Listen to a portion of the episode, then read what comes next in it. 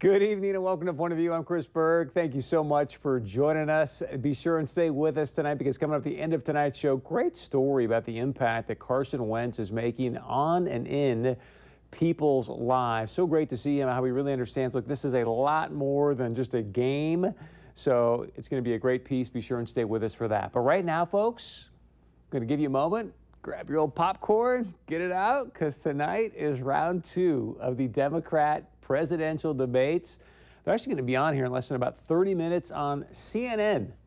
You and I know them as the Communist News Network. Wait till you hear the story I have about the Communist News Network. That's coming up in just a moment. But first, let's kind of give you a quick debrief on who's going to be up on the stage tonight. These are the, I think it's 10 or so senators. We can bring this up full screen, please, uh, that are going to be up on stage tonight. One of them is going to be Minnesota U.S. Senator Amy Klobuchar. Kind of the big battle everyone's watching is going to be Bernie Sanders, feeling the burn versus Elizabeth Warren. You obviously got Pete Buttigieg on there and Beto. More on Beto in a moment. Tonight could be Beto's make or break moment. And tomorrow night was going to be the big head to head again with Kamala Harris. Uh, Sleepy Joe, as President Trump calls him. So if we bring this up, please, full screen about who's going to be on tomorrow night. That's going to be, uh, you got Kamala Harris, Joe Biden. If we can bring this up full screen, please.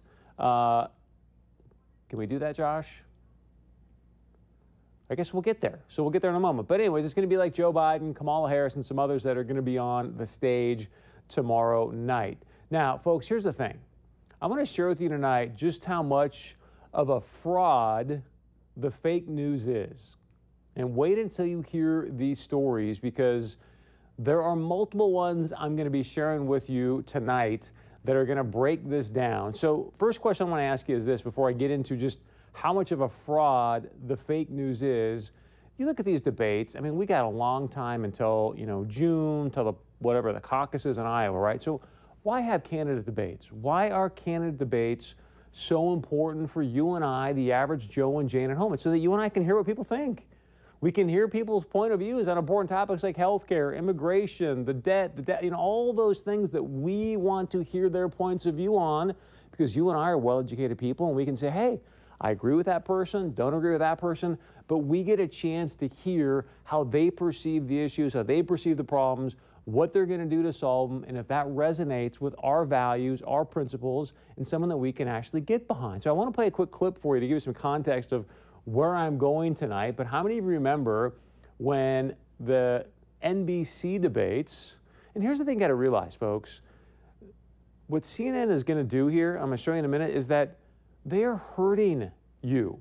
They are not being your friend with some new rules they created. But first, this clip from the last debate to give you some context. A lot of you have been talking tonight about these government health care plans that you've proposed in one form or another. This is a show of hands question, and, and hold them up for a moment so people can see. Raise your hand if, if your government plan would provide coverage for undocumented immigrants.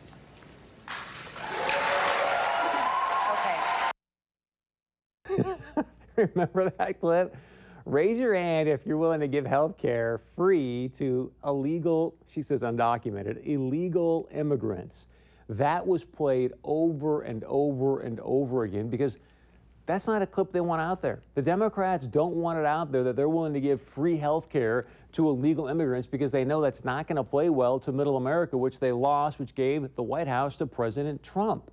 So pretty basic question. I think it's important that you and I here in Middle America get to know, hey, are they going to be willing to give free health care to illegal immigrants or not? So here's what CNN does for these snowflake candidates. Rather than really pushing them and saying, hey, look, we want to get to the truth. We want to find out how you really perceive these issues to help the American people.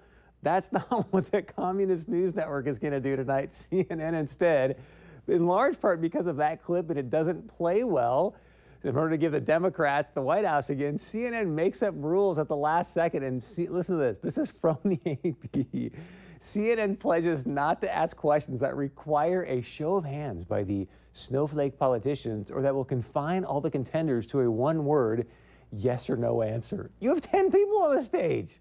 We want some yes and no answers. We want some pretty simple things that we can go, yeah, okay, I agree with that. Don't agree. I don't want to hear a bunch of you know diatribes. You get ten people, you don't get enough time to really understand what they're what what's going on. So it just cracks me up that the media is going to protect these little snowflake politicians so much so that you and I can't even really know what they're about. Again, try to get president, you know, take out President Trump. That that's the MO in the game here. Now, just to show you how much the media is in the bag for the Dem. And this is important. You got to realize this as you're watching the debates, as you're watching interviews, as you're watching what's going to be taking place in 2020. Another example of how the fake news, the, the media elites are in the bag for the Democrat Party. This was just revealed as well. He runs CNN now, but Jeff Zucker, bring this graphic up, please. He stumps for basically, you know, vouches for Kamala Harris that, hey, I think she's going to be great. They've donated money to Kamala Harris. You've got now another article that shows NBC Universal. The debate I just showed you, NBC Universal executives, 12 of them,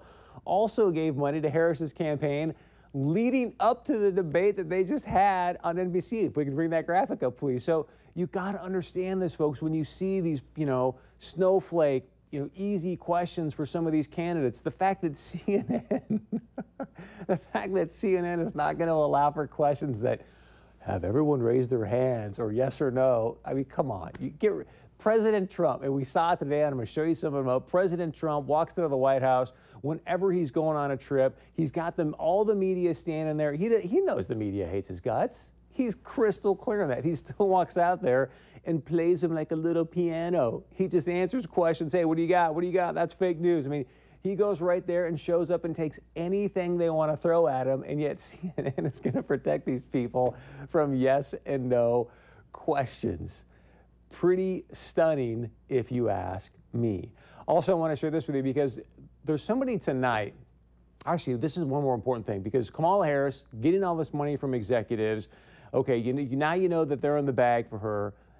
And then today, uh, and she could be a leader. This is a person that could be leading the pack, basically commits political suicide. She tweeted this out today. Too many communities in America face systemic environmental injustice. That must end. Today, I am partnering with Alexandria Ocasio Cortez, AOC. She's partnering with AOC to announce a landmark bill to ensure that a Green New Deal, so that you and I don't have cows, don't have airplanes, that a Green New Deal leaves no one behind and lifts up low income communities, people of color, and indigenous communities. Why would you partner with Alexandria Ocasio Cortez? I, I, I, don't get that. If you understand that, please text, email into the show and let me know. Now, someone who's literally on their lifeline right now, I mean, they're polling at 0%, okay?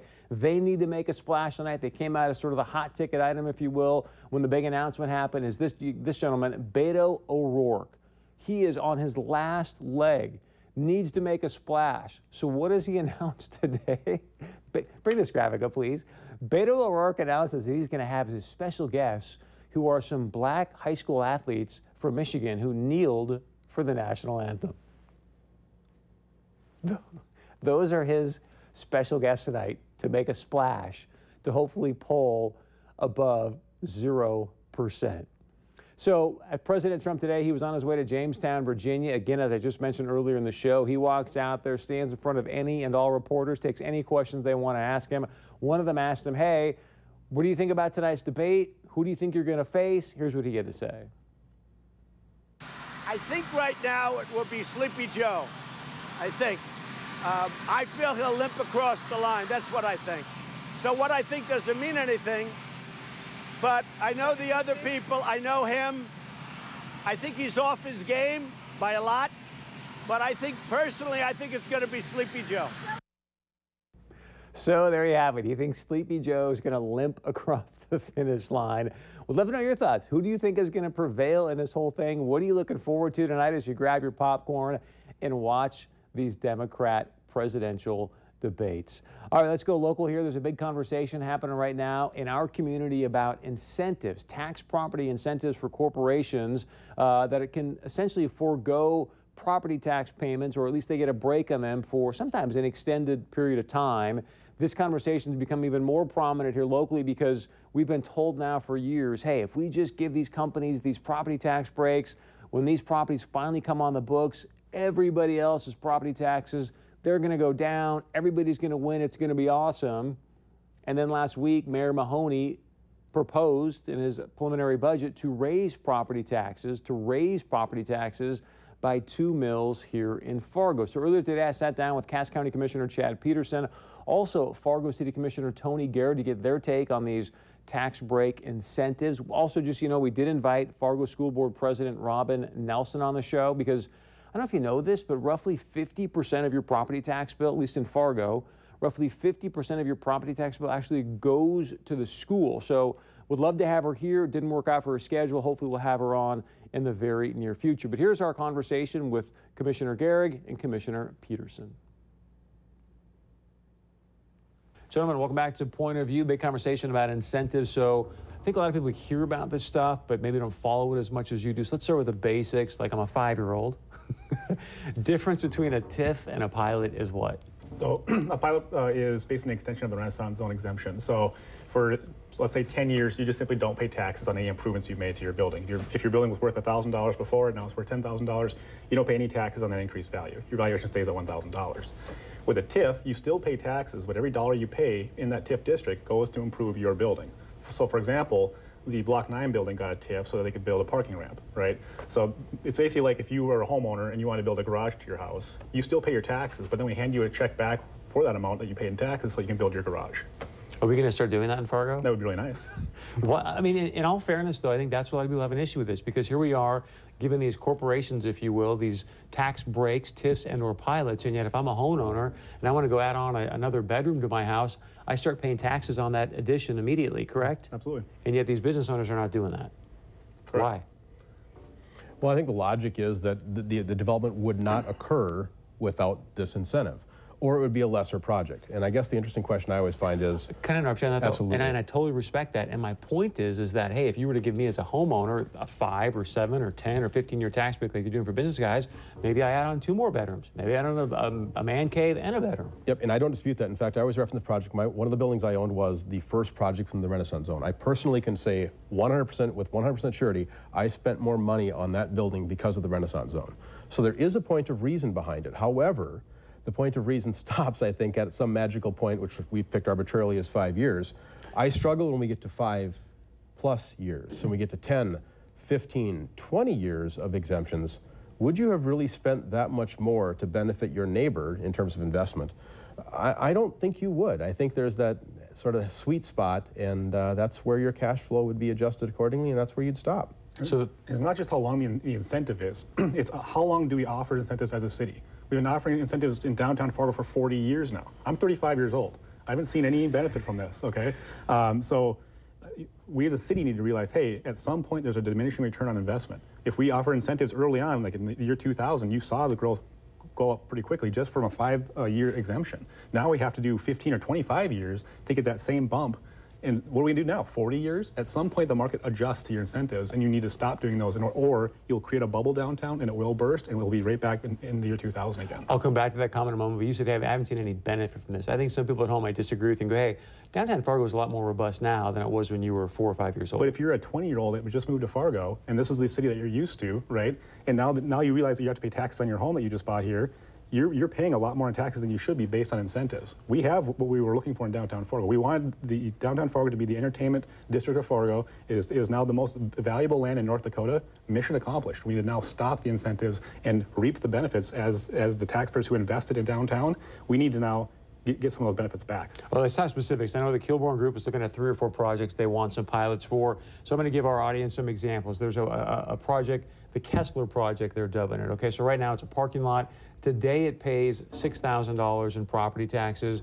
What the Kilbourne Group is suggesting, hey, for the first five years, we're going to keep it at that $6,000 per year. But then over the course of 16 years or 15 years, they'll have paid actually a million dollars in property taxes, whereas this project would have just been 90.